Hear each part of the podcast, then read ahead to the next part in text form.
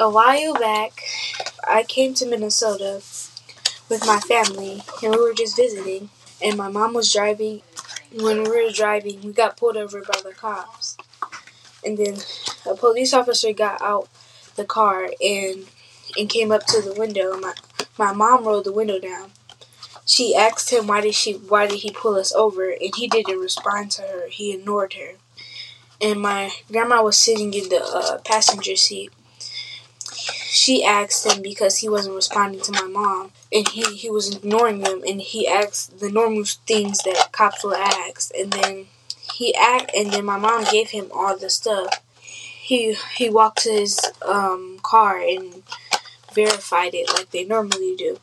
But then it was like I think it was like four um, adults that were in the car. He told all the adults to get out the car, and then his other uh, partner got out the car, and they got out the car. And we and like it was me and my cousins, and we were all scared because we didn't know what we did wrong. They, like they had another cop car pulled up.